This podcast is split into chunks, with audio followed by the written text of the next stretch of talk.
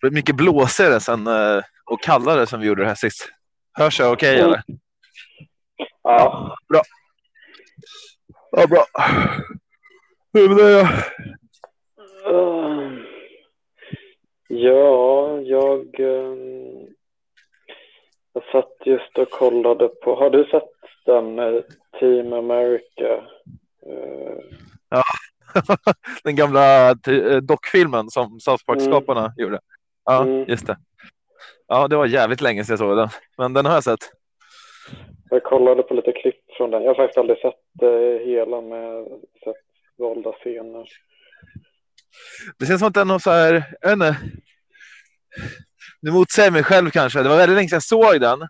Men det känns som att den har nämnts flera gånger på senaste. Olika folk som jag har snackat med har pratat om det. Den kanske har någon slags revival. Jag vet inte.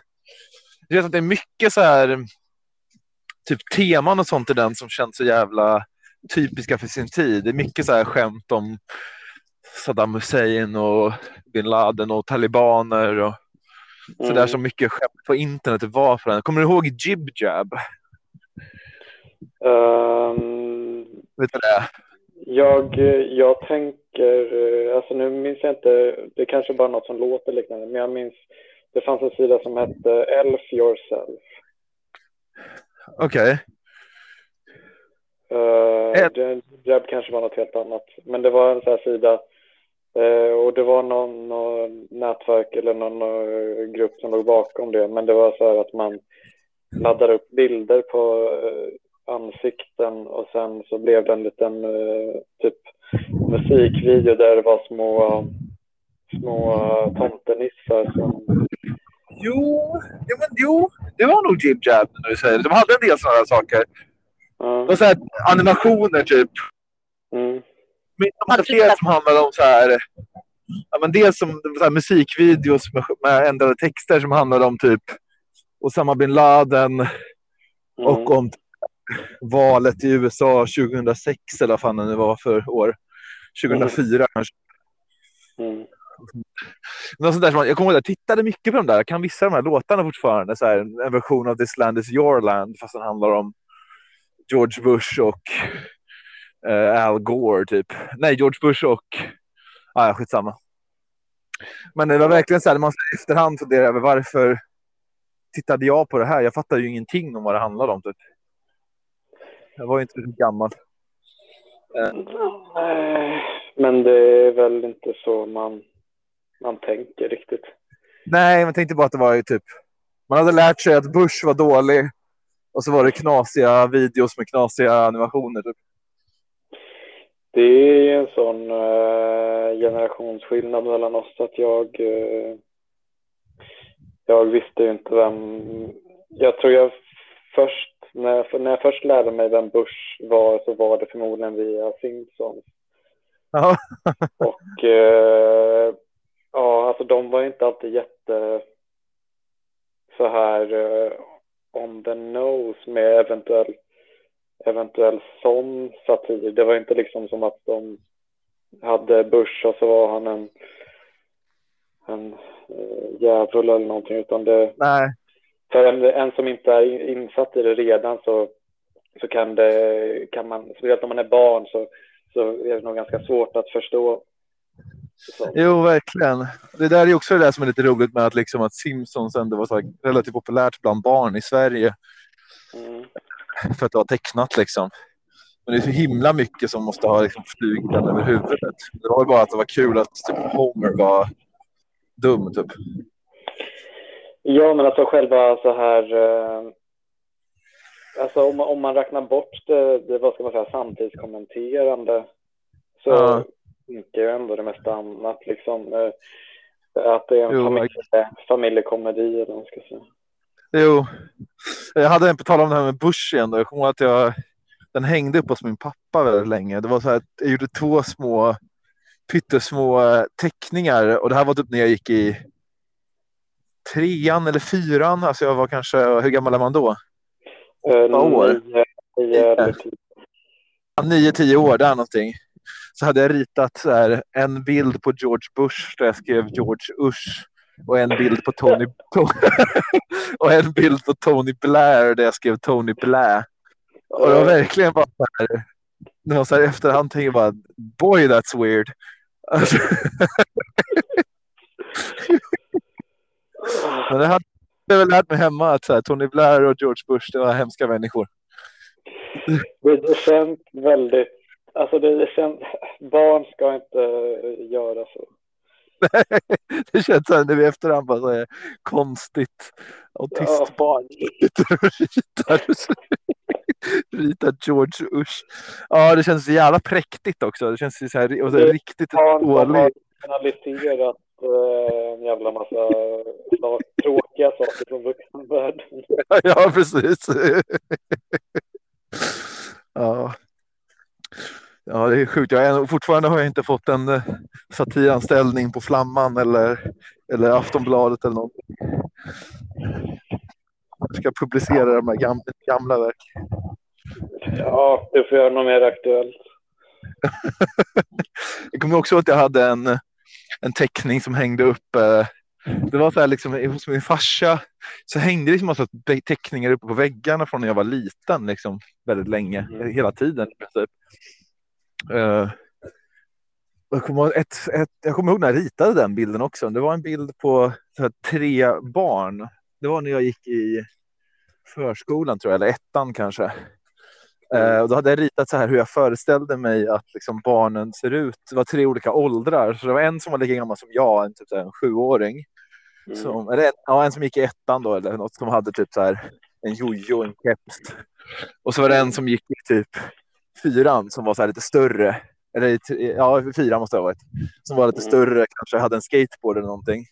Och så var det en i sexan och han hade liksom kostym och portfölj och, och, och liksom en affärsman fast med solglasögon. Typ.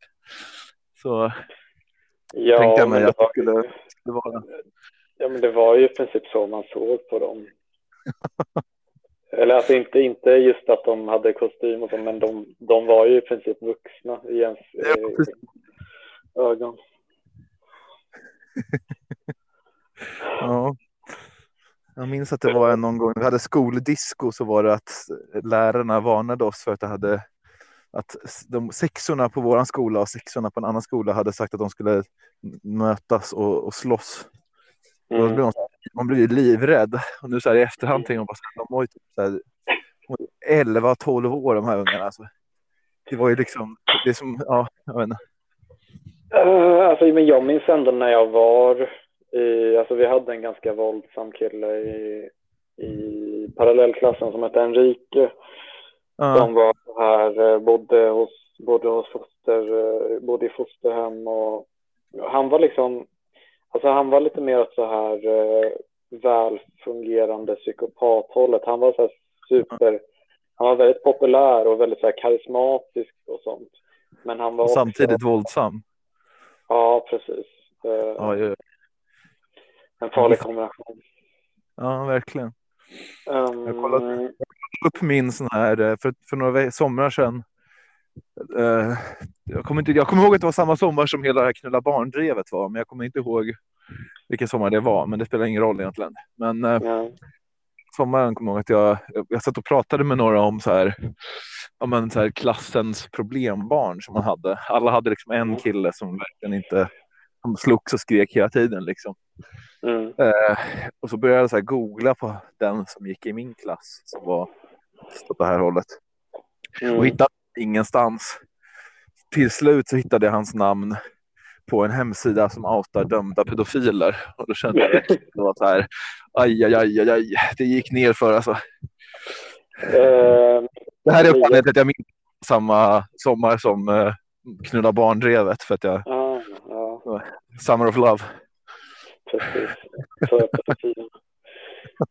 Pedofilernas julafton. ja, usch. Fan. Ja. Uh, min kompis Elias hittade den här det, problem, Enrique då, på, på någon här sida med uh, olika domar. Ja, ja, det var typ samma sida. Då, typ. Det var typ och, en sån som jag hittade där. På. Mm, mm. Men då så, um, han hade kört Eh, drogpåverkad hade han kört eh, en bil. Eh, jag tror det var 200 eller så 140-150 någonting på en. Eh, ja, det var nog ja, men kanske 120 något kanske, men på en 30-väg. Jävlar. Och så hade de, hemma hos honom hade de hittat, och det, att tillägga där var att han hade inget körkort. Han var inte att ta ett körkort. Aj, aj, aj. Ja. Hemma hos honom hade de hittat om det var 70, alltså en extrema mängder, det var typ 70 gram eh, kokain. 70 gram? Ja. Jävlar. inte det jättemycket? Nu kanske jag outar min eh, kokainokunnighet. Ja, det ja, bra. Ja, okej. Okay. Ja. Då, då åkte han dit gissar jag. Mm. Det får man förmoda. Jo, men det gjorde han väl. Um, ja, så, så jag tyckte ändå... Alltså, visst nu, de är ingen... Folk i den åldern är ju ingen eh, inget hot mot en själv, men om man själv är i den åldern eller till och med yngre så, så kan de ju definitivt vara ett hot. Jo. Jag, jag minns att eh, på min skola så hade vi så här en årlig eh, innebandyturnering.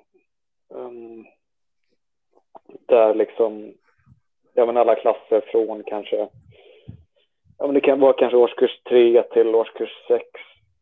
Uh, där man liksom tävlade mot varandra. Mm.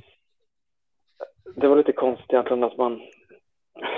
Det, det är väl klart att eh, om, om, om ett, ett, lag i årskurs 6 och ett lag i årskurs 3 möter varandra så... Ja, det känns ju lite orättvist. Mm. Men, jag, minns där att, att, eh, att lärarna, eller vår, vår klassfröken sa att, eh, att man får vara liksom försiktiga med sexorna för dem de, de eh, tar det här på blodigt allvar. Och jag tyckte det lät så lustigt. Jag visste inte vad det betydde. blodigt. Men alltså det är väl också lite lärarens fel här. Alltså det är en psykisk sak att säga. Alltså det är...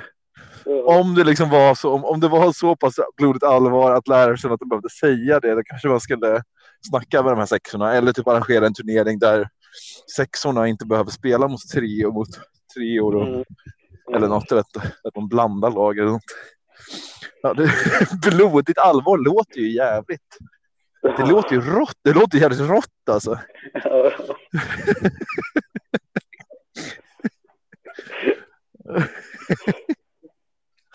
Fy fan. Hur gick det då? Vann ni eller vann de?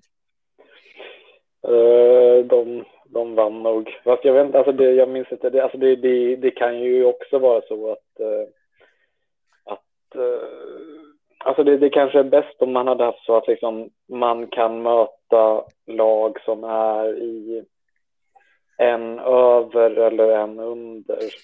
Ja, precis. För, det, det var ändå, jag, jag, jag tror jag minns att något år så att uh, det var något lag i femman som vann. Ja. För jag menar, femman och sexan, det är inte jättestor skillnad. Nej, jag tänker mig bara så här att, eh, att man vill se matchen där det är liksom sexor mot förskoleklass. Mm. Alltså, det... Sex, sexorna menar blodigt allvar med, med den här matchen. Men jag minns att jag, vi såg liksom hur de här gamla strukturerna föll, föll isär. Eh, för när jag gick i, när man kanske gick i så här femman, sexan, mm. så var det några så här eh, i, som kanske gick i sex års eller ettan, väldigt små unga liksom som, som brukade springa mot folk i vissa i så här femman, sexan med så här pinnar eller bandyklubbor eller någonting. Mm. Och det är liksom, så, så gjorde man inte på min tid. Man, hade, man var rädd för dem som var så mycket äldre. Man hade respekt. Jo, jo jag minns att det alltid, det fanns alltid någon som var liksom bonkers. Alltså någon som typ gick i tvåan och verkligen liksom dampade loss på någon. Alltså så här. Ja, men det är det, det, liksom, det, det, jag menar, inte, alltså inte att han var, jag var arg utan att liksom alltid var så här okontrollerbar och var liksom en riktig, vad ska man säga, en, en, en joker liksom som dök upp och, och så här, framförallt då just med uh, innebandyklubban kanske, svinga runt den liksom. Eh, Mm. han hade här lite status för att vara galen bland de äldre. Liksom. Jag, vet inte, jag, jag kommer inte på något tydligt exempel nu, men jag har så här minnen av att det fanns sådana här. Typ så här, de det känns som att man så här, någon liten som typ bet bits och sånt. Jo, eh, ja, jag har bara ingen minne av så från min egen klass, men det, det måste ha funnits någon sån. Jag, jag minns annars att en, en så här väldigt vanlig sak som vanlig aktivitet under en, en viss period, eh, alltså som något vi gjorde flera gånger varje dag, liksom var att det var en kille i, i, i gänget, för det var när vi kanske gick då i ettan någonting, men det var fortfarande så litet att eh, man var så små att det inte riktigt hade delat upp sig i, i liksom populära och impopulära. Uh. Mm, men då var det en kille i gänget där alltså hela aktiviteten gick ut på att hjälpa honom att försöka hitta och sno eh, en, tjejs, eh, en tjej i klassen, eh, hennes dagbok eh, för att eh, kolla ifall, ifall hon hade skrivit att hon var kär i honom. Eh, och så började hon alltid hota med, med att, att prata med sina storebröder som gick typ i sexan. ja såklart. Han skulle, han skulle ge dem Mm. Jag tänkte på det här ett så här, jag har mest så här, tänkt på när man blir äldre att det är så himla skönt att det inte är lika mycket drama längre och sånt som när man var tonåring eller barn. Mm. Men jag också så här, jag tänka, häromdagen när jag satt på spårvagnen så kände jag också lite så här, fan vad allting också, däremot var liksom mer spännande på den tiden. Mm. Var liksom, hade sån här äventyr liksom. Jag vet inte när jag någonsin, eller när jag senast planerade att stjäla någons dagbok för att se om de hade skrivit att de var kär i mig. Liksom. Men det känns som en nice det vill jag göra igen. Ja, eh, ja, men det, alltså det, det, det är ju... Det, det, på något sätt, jag vet inte vad det... Eller det, jag vet nog absolut vad det beror på att man inte gör sånt längre, men... Nej, men eh, precis. ja, En sekund bara, jag ska bara beställa här. Så.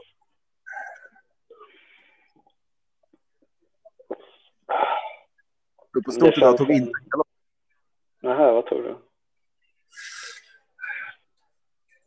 Sa du, förlåt, det känns som... Um, det, det, känns som lite som någon, så- alltså, jag menar att något liknande är, är något sånt, sånt som liksom kan hända i en sitcom, alltså typ Peep Show eller någonting, att, eh, Jo, precis.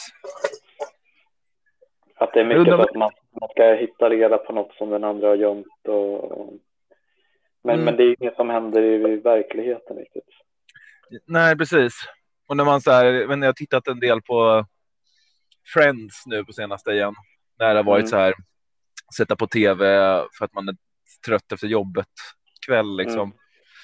Eh, och det känns som varenda gång man kollar igenom en sitcom, också med så här How I Met Your Mother senast, att man så inser hur jävla så här, psykigt folk beter sig och liksom Mm. Alltså det är så. Alltså det här är ingen ny spaning, men jag menar att det är liksom. Jag vet inte, man, när man var yngre och tittade på sitcom så reagerade man inte lika mycket på det. Men man ser det ganska mycket typ så här med. Jag vet inte, man, man, man har träffat så här människor som beter sig som att de är i en sitcom och liksom inte har fattat att det är helt sjukt att bete sig så på riktigt. Typ. Att man bara så här, säger jävligt taskiga saker eller så här. Jag vet inte.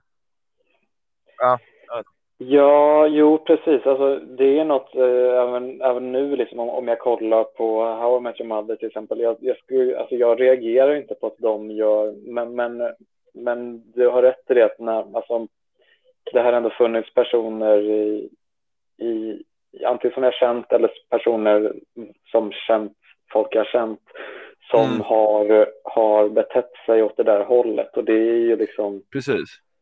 väldigt instabila personer. Eh, Ja. man I, jo, men precis. liksom Att de märker man märker, ja, men precis, man märker liksom att det här är människor som inte har, kanske inte har haft så mycket sociala sammanhang kanske eller något. Jag vet inte och tänker att de beter sig så som de beter sig på sitcoms. Men det är liksom ett så här. Jag vet inte, man ser det också så här. Nu, jag har inte TikTok, men jag tittar ibland på såna här sidor som typ kompilerar så här, the worst of TikTok, alltså TikTok cringe typ för att jag gillar Mm. att göra illa mig själv typ. Och där ser man så här mycket folk som typ så här. Jag vet inte. När de pratar så liksom rör de sig som att de vore i en Pixar-film. Liksom. Munnen liksom beter sig helt jävla CP. Allting är liksom, jag vet inte. Det känns bara så himla mycket som så här. Folk. Det känns som att det blir så här en intressant, vad fan heter det här, när eh, det finns något ord för det. Att liksom det som ska vara en, en, en tolkning av verkligheten har liksom blivit den nya verkligheten, eller vad man ska säga. Eh, ett exempel är lite så här med folk som typ så här, unga killar som varit i, i krig typ och säger att så här, ja, men det, är en as, det, är så här, det är precis som i Call of Duty. Tvärtom, alltså istället för att det är det är inte att, att Call of Duty är som att vara i krig, Mm. utan att vara i ja. krig är som att vara i Call of Duty. Liksom. Och det känns som att det är lite samma sak med det här, att det är så här. Det här är folk som sig i sociala sammanhang som gör sitcoms. När, när de tittar på sitt, eh, när de tittar på sitt, då, då tänker de att eh, när, de, när de tittar på en sitcom, då tänker de att eh, ja, men det här är precis som på riktigt.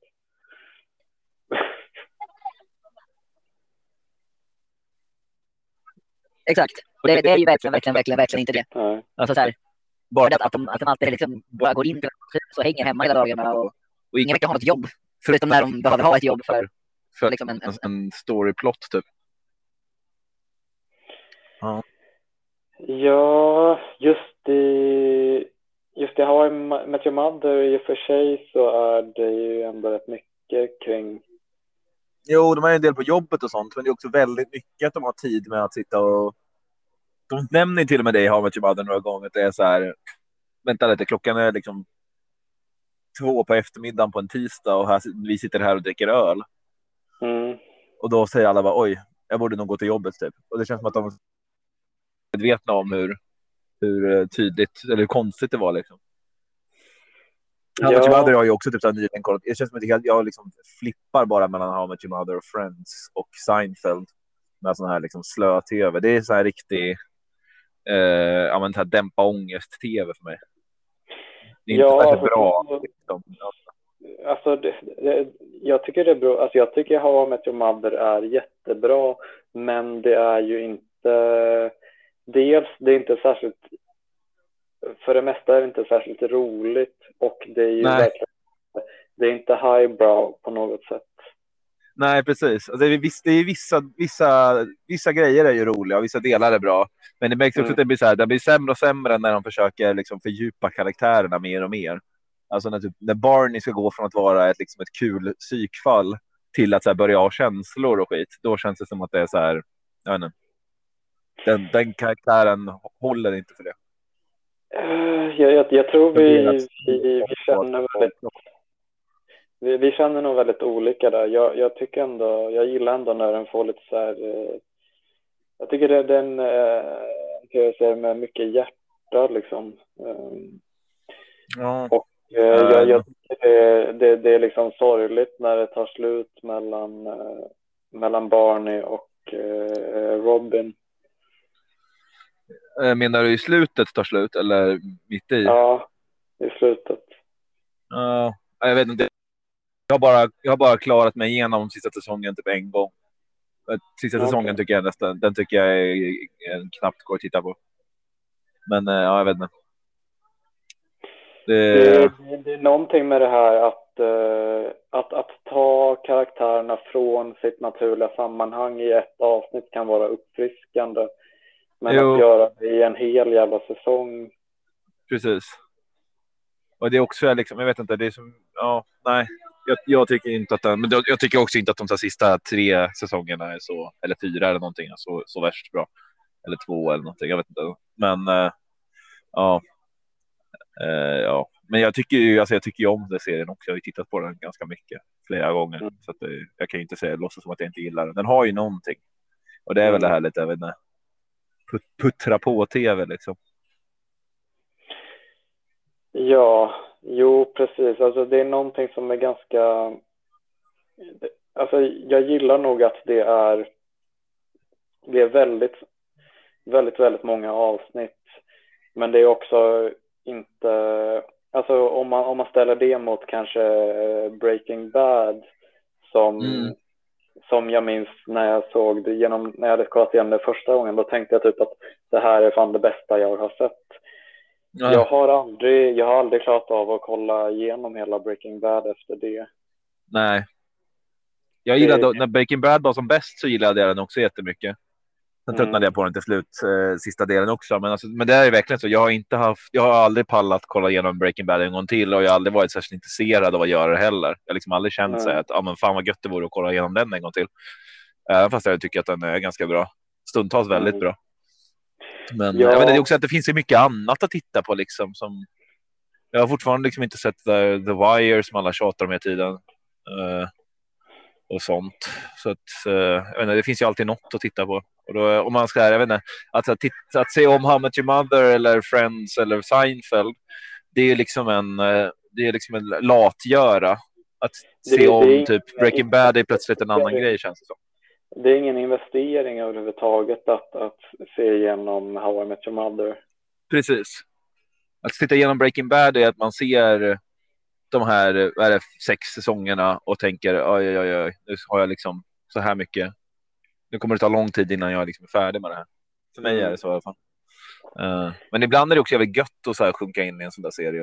Och, så det- Ja, men, men just att det, det är någonting med att det blir så långt bara. För jag menar, eh, Mm. Mother, där kan du ju se lite avsnitt här och där. Eller du kan se så här eh, två, tre säsonger och sen bara inte kolla vidare och sen kolla Precis. vidare en gång. Men med Breaking Bad, eftersom det är ett sånt himla... Eh, alltså visst, i, i, i How I Met Your Mother så finns det ju plottbågar som, som Jo. över säsongerna. Men, men, Men de är skiter man ju i stort i liksom. Det är inte det, Det är som är... själv eh, self-contained eh, Ja, exakt.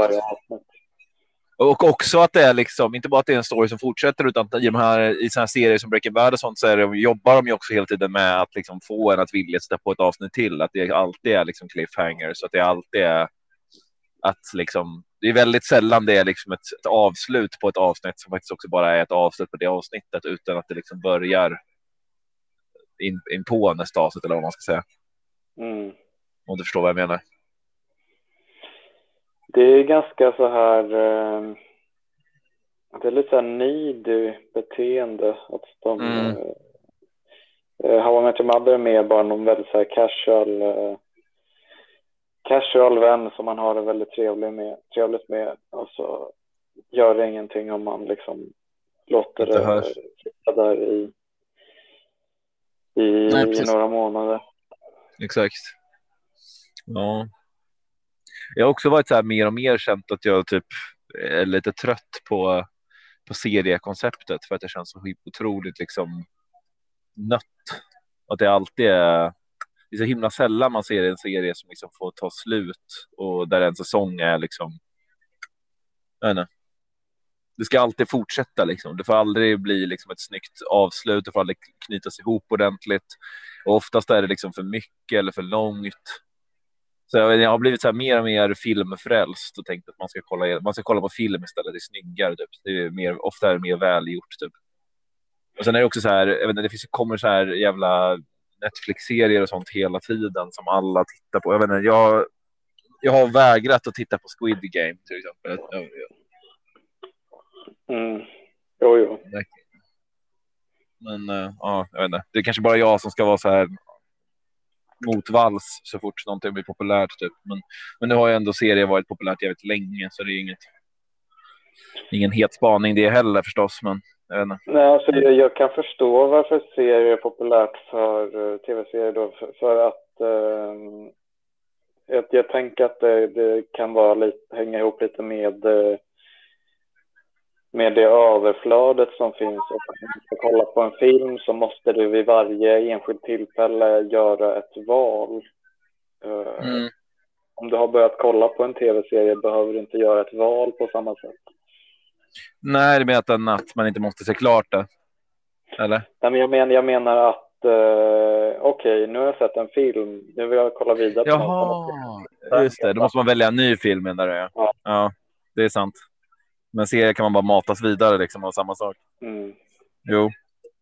Men det känns som att också, jag vet inte, jag har börjat så här fundera lite på såna här eh, filmtjänster som typ så här väljer ut film åt en och sånt. Men det, det, Mm. jag skulle vilja prova det. Jag vet inte om det funkar. Det finns en som heter Mubi som gör så där att de har typ så här.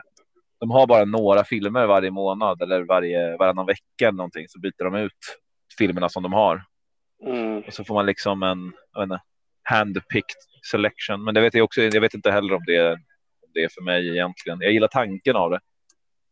Men eh, jag vill ju också gärna kolla på mer typ så här autörfilm och, och fin film eller vad man ska säga än vad jag gör. Alltså, jag, så här, jag, kan, jag tycker om väldigt mycket tanken av att kolla på eh, så här, lite konstiga eller mer speciella filmer, men jag gör det väldigt sällan så att jag menar. Jo, precis. Man vill ju gärna så här ha sett igenom alla kanske så här franska nya vågen eh, klassiker eller något sånt Men man där. gör det ju sällan ändå. Men det känns som att det också bara mycket är liksom att bara börja. För jag märker att när jag väl har gjort det så där så tycker jag ju alltid att det är väldigt kul. Mm. Så, men det finns ju någon så här inbyggd spärr som gör att man inte riktigt pallar Mm. liksom. ja, Jag ja. vet inte. Det är lite Jo, störigt. men så, Det är så är det verkligen. Mm. Och det känns också som att det är en vanesak. Liksom. Om man gör av det till en vana och tittar på en bra film istället för att titta på Friends för sjuttonde gången så jag, vet inte, jag tror att man, jag tror man får mer ut av det. Liksom. Man blir inte lika trött av det. För det är inte så här. Man tänker också att man ska titta, titta och kolla på, eh, på How Much Mother för att man är för trött för att göra någonting annat. Men man blir liksom bara mer trött av det. Ja, jag vet inte. Men, men jag, alltså jag, jag känner nog vanligare där att, att sådana saker känns i min värld är det väldigt mycket en, en, eh, en par eh, aktivitet. Eh, alltså om, om man eh, tillsammans med någon, ja men nu ska vi eh, har vi någon lista här på hundra klassiker som du måste ha sett, då kan man liksom börja beta av den. Men, eh, men det är aldrig något jag skulle göra på egen hand, för jag, Mm. kan inte, jag kan inte motivera det. Liksom. Ja. Ja, jag, vet inte. jag har funderat lite på att starta en filmklubb eller någonting bara för att också så här, tvinga en själv till att titta på lite bra film. Men. Ja, och det, det säger ju ändå någonting att man måste ta till sådana grejer för att Precis, att man måste ha någonting som tvingar en lite grann. det ska vara liksom underhållning och eh, eh, förgylla slash fördriva tiden. Att Mm. komma på en orsak till det. Jo, precis. Det är lite lustigt att man behöver ha en orsak till det. Jag tycker att det är lite samma sak som för mig att läsa. Jag läser inte alls så mycket som jag skulle vilja göra heller. Men när jag väl gör det så tycker jag det är trevligt och fastna. Och när jag väl liksom kommer in i det. Mm. Men eh, jag är inte så bra på det som jag skulle vilja. Jag börjar, håller på att läsa Ro, eh, Robert Broberg letar efter sig själv just nu. En biografi om Robert Broberg som kom ut för typ två år sedan. Den Mm. är väldigt bra. Jag försökte Ja, sälja in dig på honom häromdagen. Jo, jag tror inte jag svarade på det. Ehm, jag, eh, jag lyssnade på ett, eh, eller det har nog pratat om i flera avsnitt, men det var något specifikt avsnitt av, av Della Morta minns jag, Okej. där de pratade om honom. Ja, det kanske var där jag kände. För jag vet att jag. Alltså den här, den här kom ut rätt nyligen och det känns så mycket som att den här borde ha varit att han författaren till den här borde ha varit med i typ snedtänkt och snackat om Robban Broberg eller i typ arkivsamtal. Mm. Men eh, jag är osäker på om han har varit det. För jag vet när jag läste lite så var det så här delar som jag kände igen. Berättelser som jag kände igen och som jag tänkte att det här måste. Det här är någon podd som jag har lyssnat på som har pratat om. Men jag Ja. vet inte vad det är för podd. Men det måste ju vara Kalle. Det känns ju väldigt Kalle Ja. Liksom. Ja, det, det kan inte ha varit arkivsamtal. Eh, Nej, Jag vet att de, ja Simon och gänget där inte så himla stora fans av, eh, av eh, Robert Broberg. nej. Nej, Det känns ändå lite, alltså, det känns som att Simon har lite, i alla fall hade lite ambition att försöka bli typ ett, ett nytt snedtänkt typ. Så det känns inte helt otroligt att han skulle få för sig att, att bjuda in någon. Men jag, alltså, jag, är också, jag är också rätt säker på att det var Kalle Lind som pratade Ja. när jag lyssnade. Så att det... Men eh, ja, Jo. jag, vet inte. jag tänkte att jag ska försöka läsa igenom det här så fort som möjligt så eh, kan jag snacka om den lite grann i, i Primavera. Mm.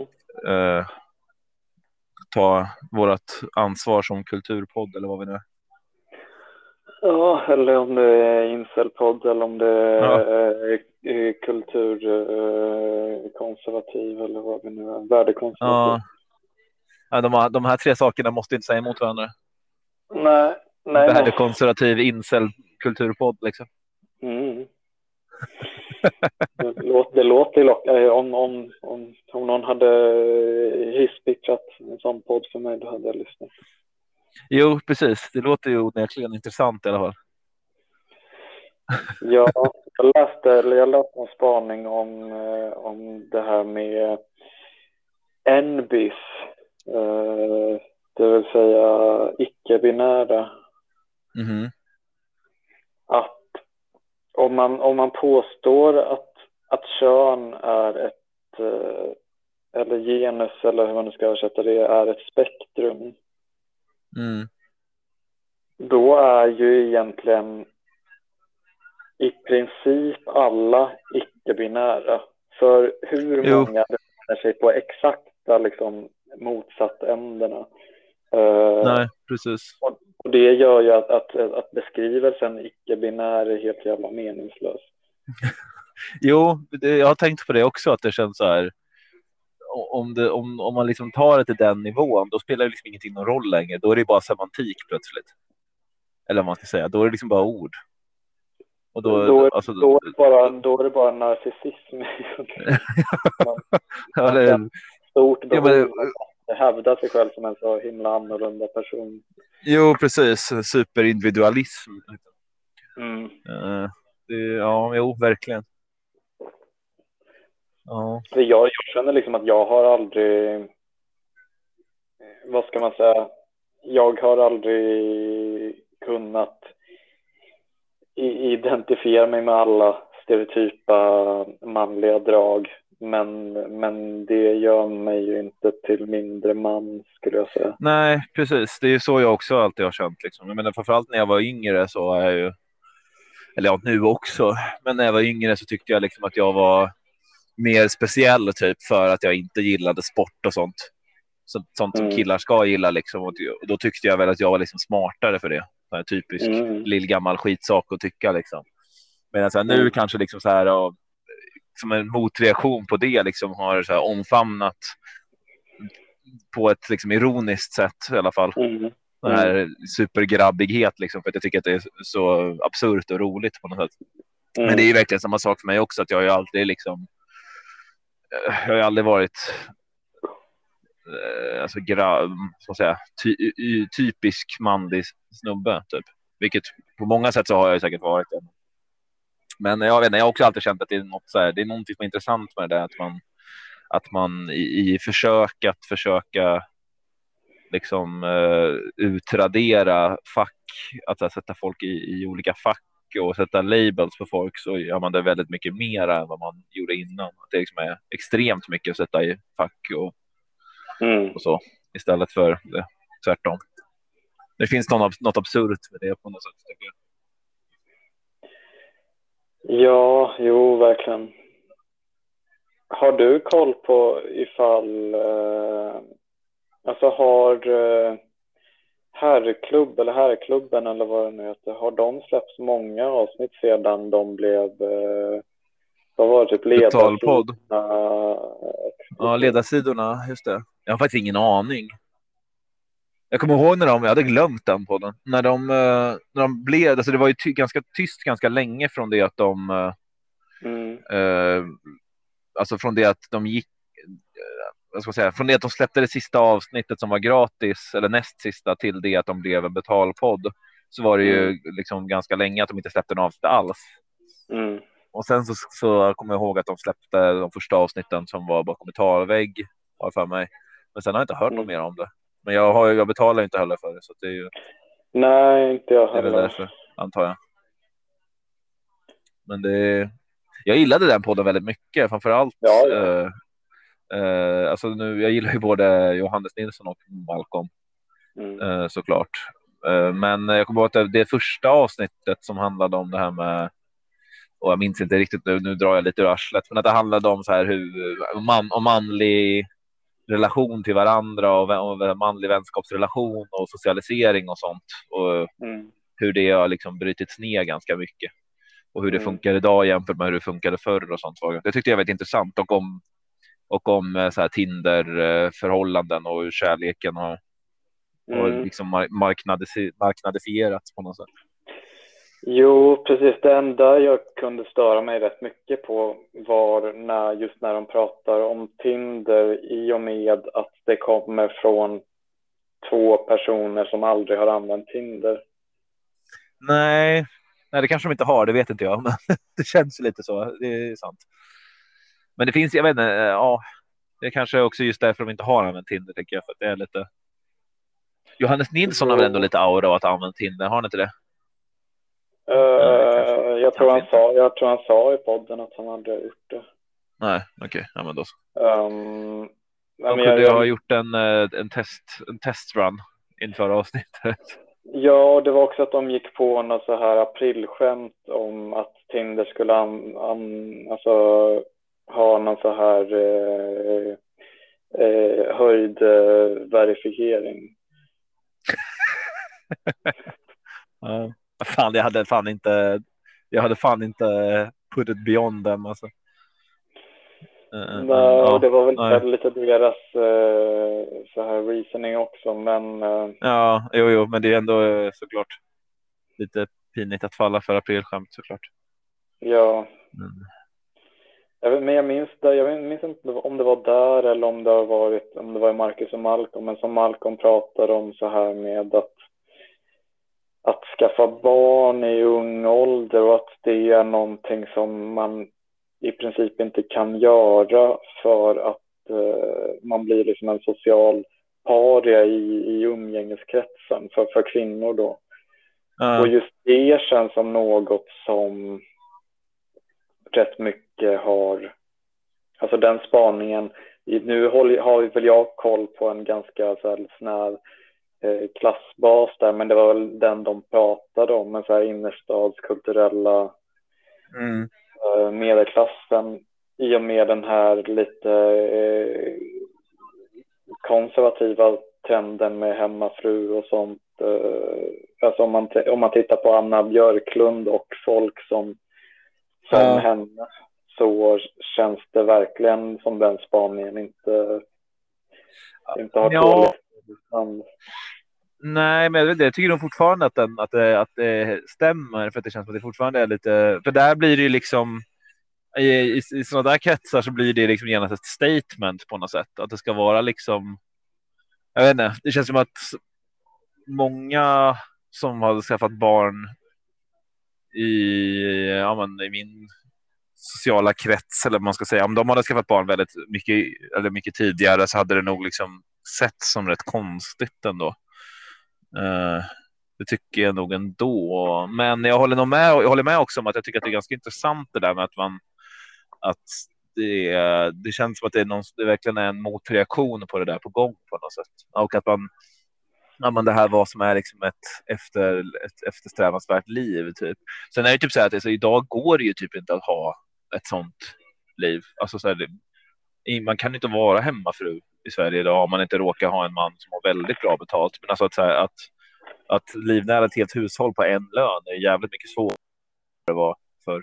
Jo, jo, jo, jo. Det är ju just, just den delen eh, funkar ju såklart inte. Men, eh, men det, eh, om du liksom är en journalist eh, på någon stor tidning och du har någon partner som jobbar på något mediehus så, så kan du liksom ändå, tror jag, idag skaffa barn när du är 24, 25. Tror du det? Vore inte det konst... Skulle inte det ses som konstigt, tycker du? Eller tror du? Eh, jag tror Finns det bara jag här som är gammal och out of touch? i, i vissa Alltså det, det, det är klart att man, man kan inte prata om någon enhetlig liksom, Nej, det är ju svårt såklart. Men, kår ba, bara för att de, de befinner sig i den situationen. Men, mm. men, men jag tror att det nog finns, alltså bland, men om man säger så, bland så här Della Q-lyssnare typ så. Mm. Jo. Ja, kanske det. Förresten, på tal om någonting helt annat så eh, blev jag antagen till Tokyo. Mm. Så det, det är ju kul. När eh, bär det av? Om, om det går, jag har blivit antagen eh, och då är det en termin från april till augusti tror jag. Så vår och Mm. sommar liksom. Eh, men det var också med så här ett grattis du har fått en plats. Men det var ett stort aber att så här, vi vet inte om det kommer gå för att Ja. gränserna är fortfarande stängda. Mm. ehm, på grund av corona och sånt. Men de skulle ha något möte senare i månaden och bestämma hur de går vidare. Mm. Eh, ja, jag vet inte. Jag såg någon så här eh, nyhet nu ikväll. Läste jag lite om hur coronaläget är där borta och det var någon så här. De hade typ så här 123 fall. 123 inrapporterade fall av corona i hela Japan. Den Mm. senaste ja, veckan eller vad fan det var. Vilket är helt absurt lite. Mm. Det, det måste ju vara att de bara inte testar eller att de fifflar med, med siffrorna på något sätt. Men de påstod att det också bara var typ så här 23 personer som låg inne på sjukhus för corona. Så det, Det är ju hur, hur, hur stor befolkning har Japan? ja, du. Det vågar jag inte chansa på nu känner jag. Typ vad jag än chansar på så kommer jag ha jättemycket fel. Men det bor ju liksom mer människor än i hela Sverige bara i Tokyo-området. Så det är ju. Kan det vara kanske- om man säger så här 50 miljoner, Ja, det är mer än det. mer än så? Ja, det, det tror jag. Jag tror att det kanske är 150 snarare. Oj. Uh, gud vad jobbigt det känns att jag inte kan googla det här nu. Men ah, ja, skitsamma. Men det, det, det är många i alla fall. Det är Mm. ett ganska litet land som en uh, fullsmockat med människor. Liten landmassa med mycket folk. Typ. Mm. Men ehm, ja, jag vet inte, det känns ju lite otroligt. Men de, stängde, de öppnade ju precis gränserna igen sakta men säkert. Så här. De började öppna för affärsmän och sånt och det började. Man hade kunnat, man började kunna ansöka om visum och sånt. Jag har en vän som äntligen skulle få gå åka och hälsa på sin man som bor i Japan. Mm. Och sen typ så här, två dagar innan hon skulle åka så eh, stängde de gränserna igen på grund av eh, omikron. Eh, så. Det är ju segt, men eh, here's hoping då i alla fall att, eh, att eh, det blir av.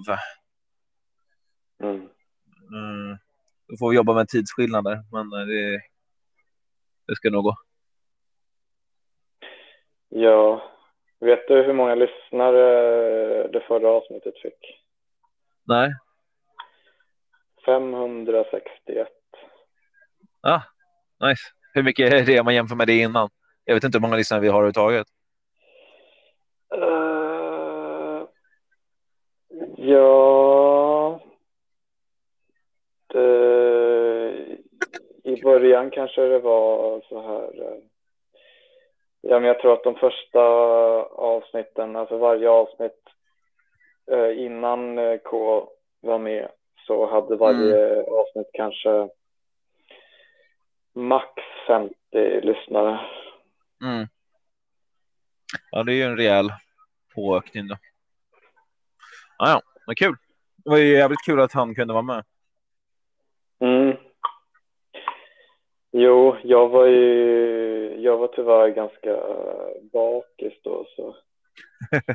Ja, det var inte helt optimalt för mig heller. Jag var tvungen att gömma mig i ett rum i skolan och sånt. Men ah, det, var, det var ju kul ändå. Det var väl trevligt att, att det blev av. Det kändes ju inte så självklart att det skulle bli det på så kort varsel. Och så. Men eh, Nej, nej, eh, kort varsel och kort varsel. Det, vi hade i hans fall känns det som att det är kort varsel. Ja, kanske. Jo.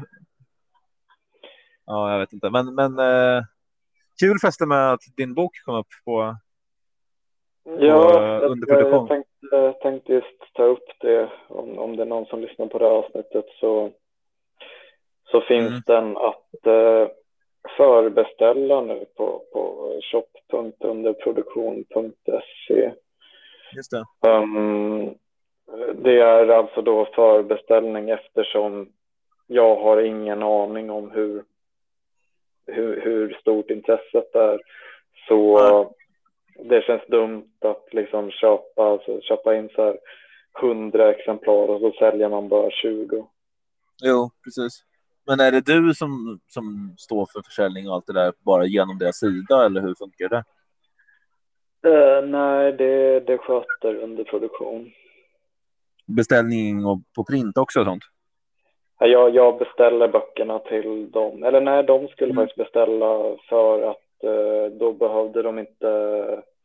De skrev att jag skulle liksom kontakta dem när det var dags att beställa och liksom synka det så att, så att jag inte behövde betala för dem med redan skattade pengar. Ja, ja, ja. ja. Nice. Kul. Men grattis fan. Det är ju, det är ju ändå stort. Ja, tack. Kul också. Det här var ju också. Det, det var värt att bryta den här fjärde väggen som vi bygger upp för de här galoppavsnitten genom att för att göra det här reklam för.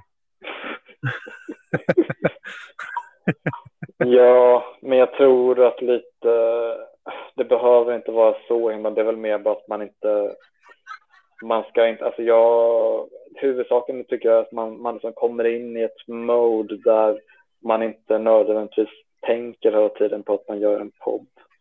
Nej, nej, precis. Men jag, vet inte, det, jag gillar lite den här. Eh, eh, prata inte om podden eller prata inte om att vi poddar. Eh, regeln vi har ställt upp för de här avsnitten. Mm. Men det är också på tal om det nu när vi ändå pratar om podden nu. Vi måste väl nästan vara uppe i ett års jubileumet snart, va? Ehm, ja, jag skulle nog säga att vi redan har passerat det. Har vi? Jag trodde det var i början av det här året som vi släppte första, men det kanske var i slutet av förra. Det var nog i, i eh, sena november eller tidiga december. Oj, var det så? Ja, just det. Så släppte vi avsnitt två i början jag- av. När jag just hade flyttat. Just det. Och så, och så släppte vi avsnitt två i, i typ så januari eller någonting, va? Mm, precis, när jag letade Just det. skogen. Just det, så var det. Ah, ja, okej, men då är vi ju redan. Då är vi redan ett år. Nice. Mm. Ett år Sakta men säkert. Så, så himla många avsnitt. Ja. ja, ja, men det är. Ja, kva, kva, kvalitet före kvantitet tänkte jag säga, men eh, det kanske inte heller är. Jag, jag, jag, hade, jag hade exakt samma tanke.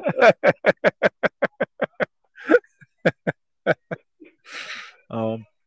Men eh, Anders håller på, min, min eh, kompis som jag gör Kungpodden med, han eh, och ja, inte så mycket jag, jag har hjälpt till att betala lite grann, men han har ju rört det alltihopa. Men han håller på att fixa en, en eh, poddstudio.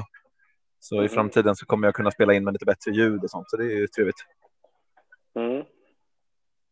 Då kan vi podda ihop här någon gång om du kommer och hälsa på också. Jo, gärna. Det vore Jag har, ju, jag har ju varit så himla nere på, på, på sistone. Mm. Jag har väl eh, börjat bli, bli deprimerad på, på liksom ett sätt som jag inte har varit på på ganska, men på över ett år. Mm. Ehm, jag vet inte, det, det, det är någonting det här med att eh, det dels har det varit så att jag har inte haft eh, jag har till exempel inte skrivit någonting, eller jag skrev lite nu senaste veckan bara för att samla, få ihop lite pengar.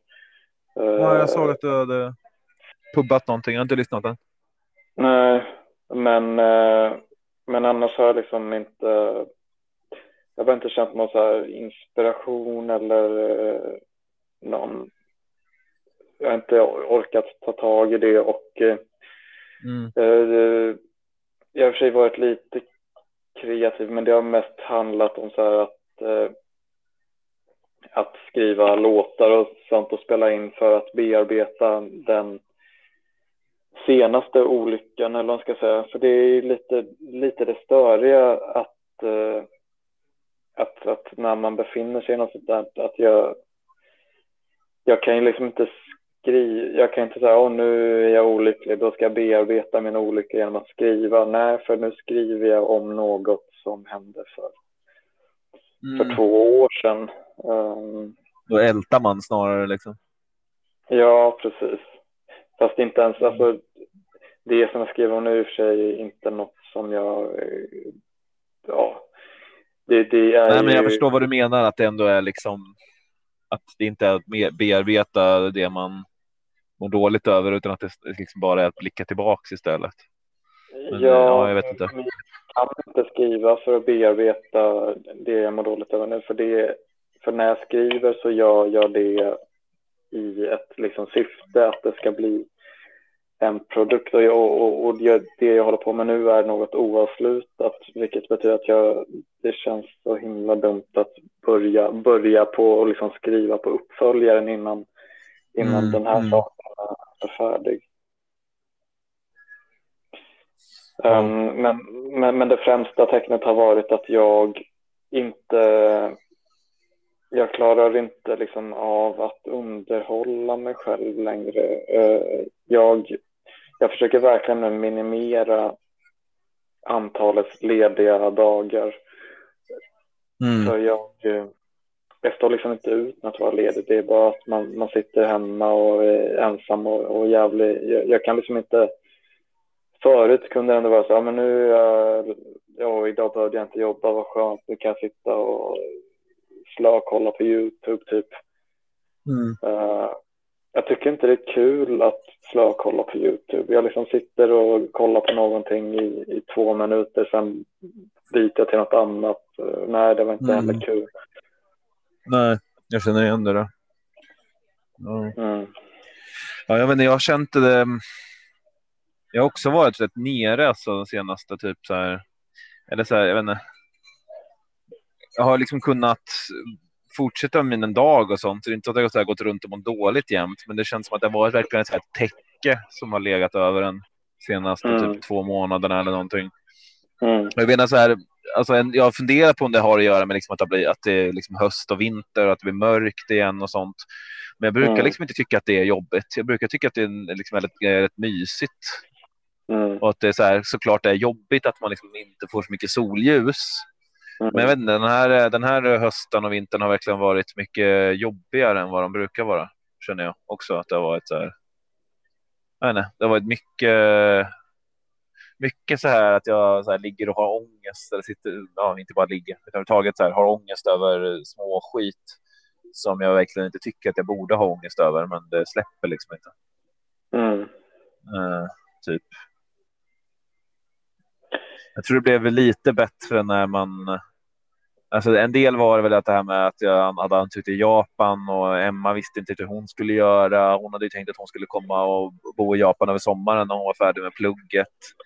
Mm. Men hon ville ju också få ett jobb direkt så att hon kan liksom börja sin karriär ordentligt och sånt. Och det kändes som att det var så mycket som liksom kändes osäkert och lite jobbigt och sånt. Men nu, Mm. eh, nu har hon fått jobb så det är, och bestämt sig för att vara kvar i Sverige för att hon vill satsa Mm. på det istället.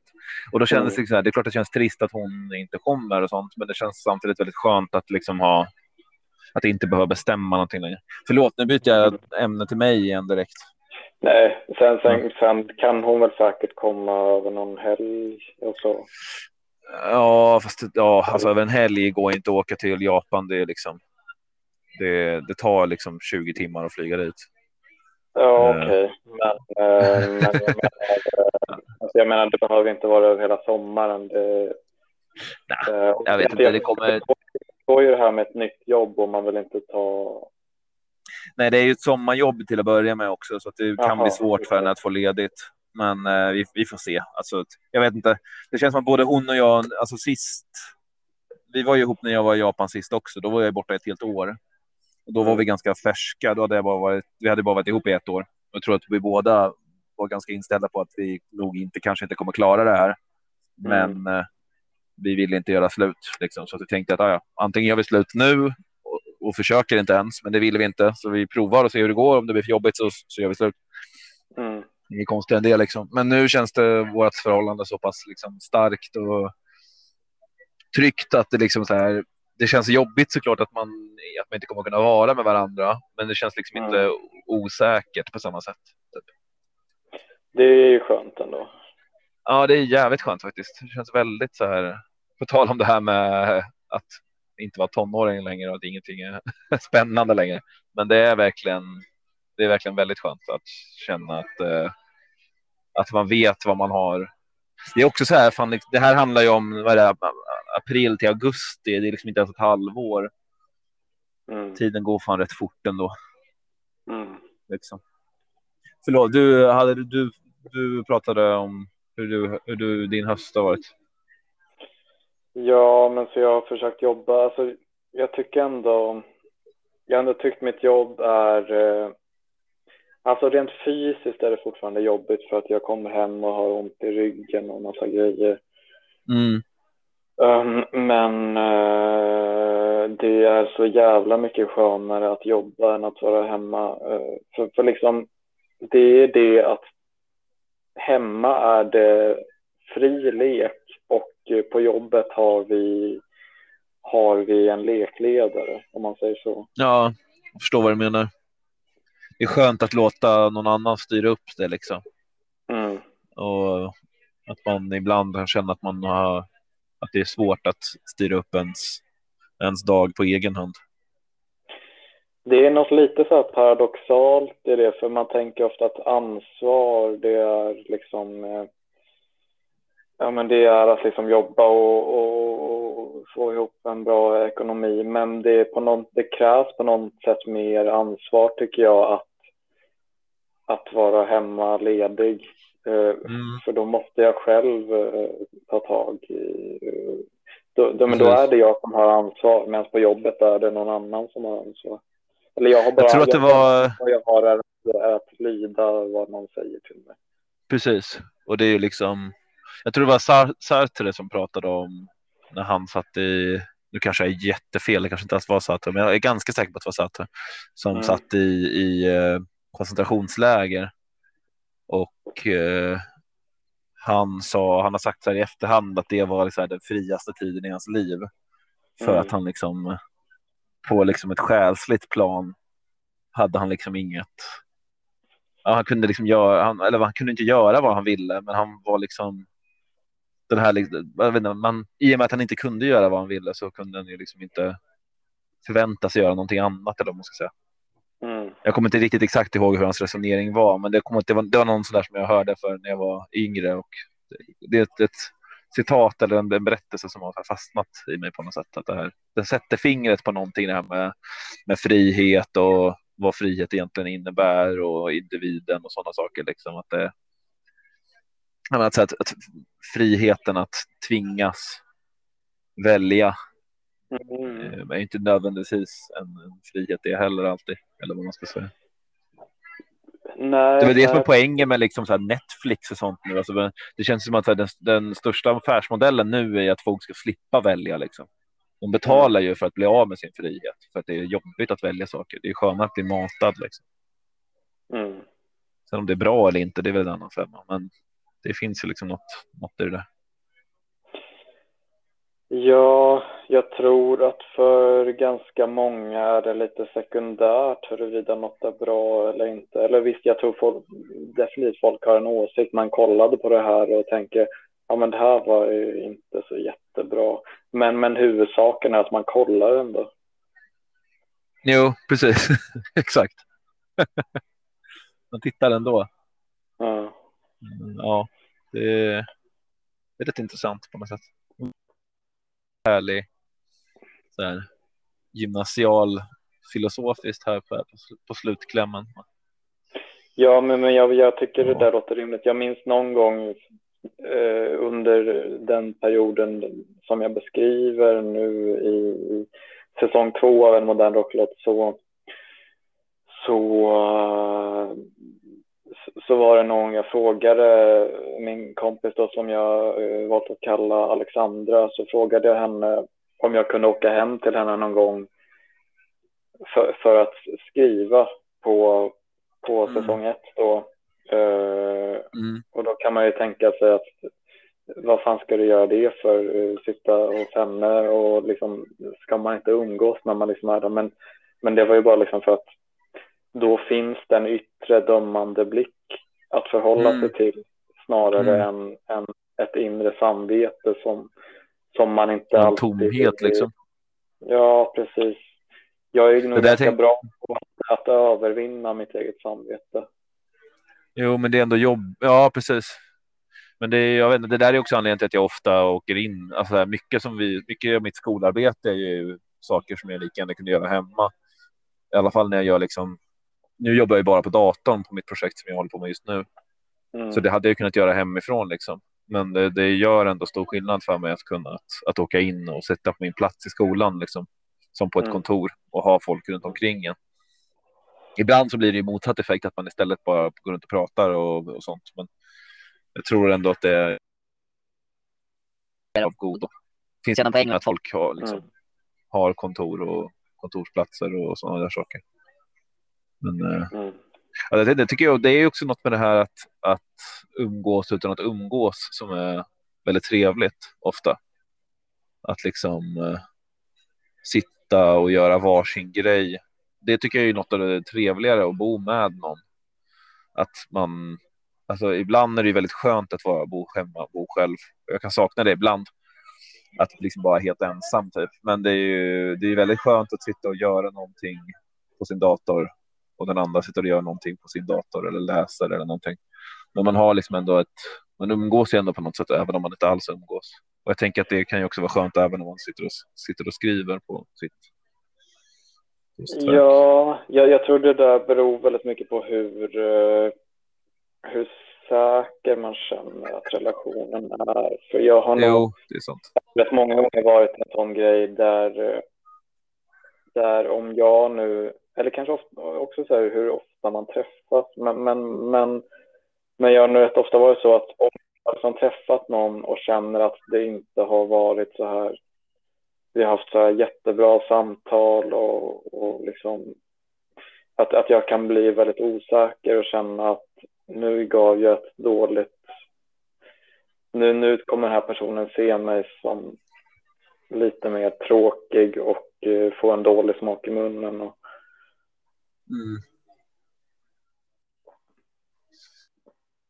Alltså det är väl en sån där, det är väl en sån klassisk trop att så här, ens bästa vänner kan man liksom umgås med utan att umgås. Som du sa tidigare med en vän som man liksom man inte har hört av på evigheter, men när man väl snackar igen så är man liksom som om ingenting har hänt typ eller vad man ska säga. Mm. Det, jag, jag tror att de kanske är det som, ja, de är definitivt det som håller i längden, men jag är ju mycket mer av en sån eh, live fast, die young person när det kommer till, eh, till relationer. Ja. Jo. Det kan vara svårt att inte vara det också, framförallt men liksom när det är nya relationer, oavsett om det är liksom romantiska eller vänskapliga. Mm, Alltså, det är ju, det är ju kul att lära känna någon liksom. mm, och då vill man ju också gärna göra det. ja. Men, eh, men det gäller ju också, alltså, ja. jag förstår vad du menar.